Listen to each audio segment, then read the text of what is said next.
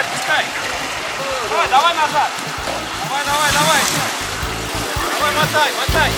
Мотай, мотай. Экстремальный автомобильный спорт. Автоклуб на Моторадио. Давай, давай, давай. Здравствуйте, друзья! На волнах моторадио и передачи для любителей полноприводной жизни вне дорог оффроуд для всех. А в студии ее автор и ведущий Роман Герасимов. Давайте немного разберемся в истории привычных уже для нас вещей. Ведь далеко не всегда дело с внедорожными шинами обстояло так, как обстоит сейчас. Когда у нас с вами есть э, впечатляющий выбор под любые задачи, под любой вкус и бюджет. В начале прошлого века наши коллеги-автомобилисты вовсе не знали хороших дорог. И все, что было, это все было, ну, по нашим уже меркам, оно все было бездорожьем. Но все же, у агрессивного рисунка протектора есть свое начало, есть своя история, и о ней-то мы сегодня поговорим. Желающие могут надеть любимую шапочку из фольги, потому что сегодня будет все – СССР, США, ленд-лиз и болотные страсти. Поехали! Информации о появлении специализированной резины для бездорожья не очень много. Однако доверимся тем крупицам, что есть, и я изложу вам, ну, все имеющиеся версии, так скажем. Одна такая легенда, и причем мне очень кажется, что эту легенду развивает именно компания Goodyear, потому что я больше нигде ее не встретил. Так вот, одна эта легенда гласит, что первая промышленная шина для бездорожья была выпущена компанией Goodyear в 1921 году. И предыстория вопроса такова. А, В 17 году компания Goodyear совершила первую междугородную автомобильную грузоперевозку.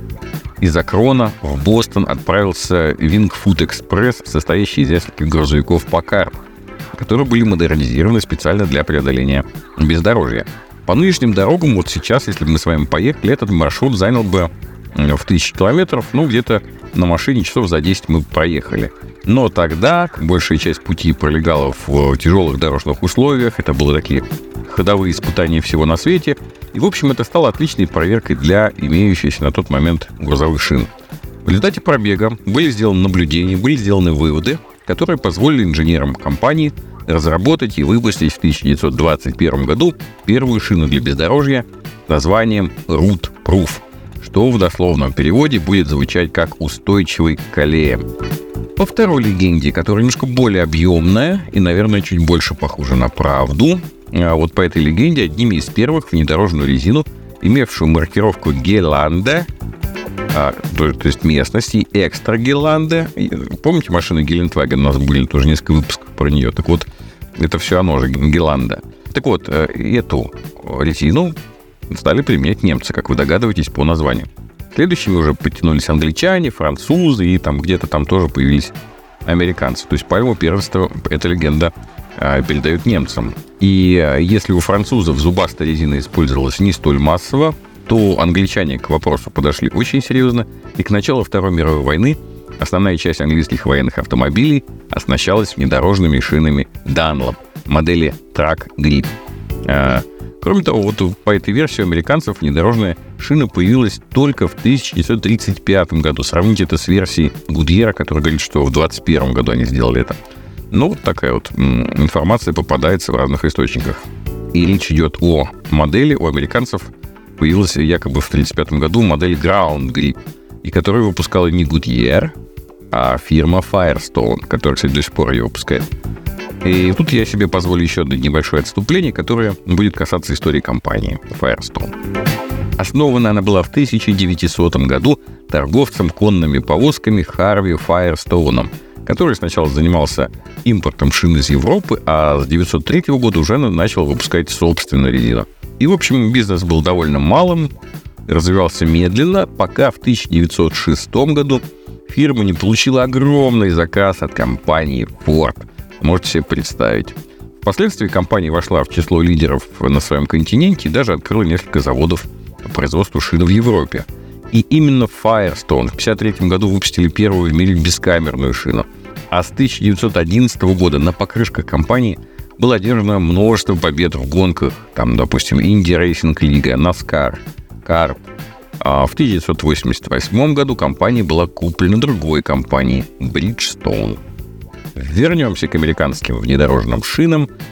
Так вот, только с 1938 года, по этой второй легенде, компания Goodyear запустила модель Sure Grip, что в переводе можно сказать как «уверенный захват». Причем обе модели, и Ground Grip, и Shoe Grip, а, означали именно тип покрышки, да? То есть ее рисунок, предназначение, они могли быть разными. И интересно, что сначала ставились э, подобные типа покрышки на колесные трактора, уже потом на легковые грузовые автомобили. Несмотря на то, что американцы чуть запоздали с внедрением такой резины, именно они наиболее массово применяли зубастую резину на военной технике. Во время войны появился еще один вариант шин – бар-грип. Такой классический американский внедорожный протектор, который встречается нам во многих фильмах. Самое интересное, что названия резины часто являлись весьма условными, потому что модель Ground Grip вполне могла выпускаться с рисунком Bar Grip.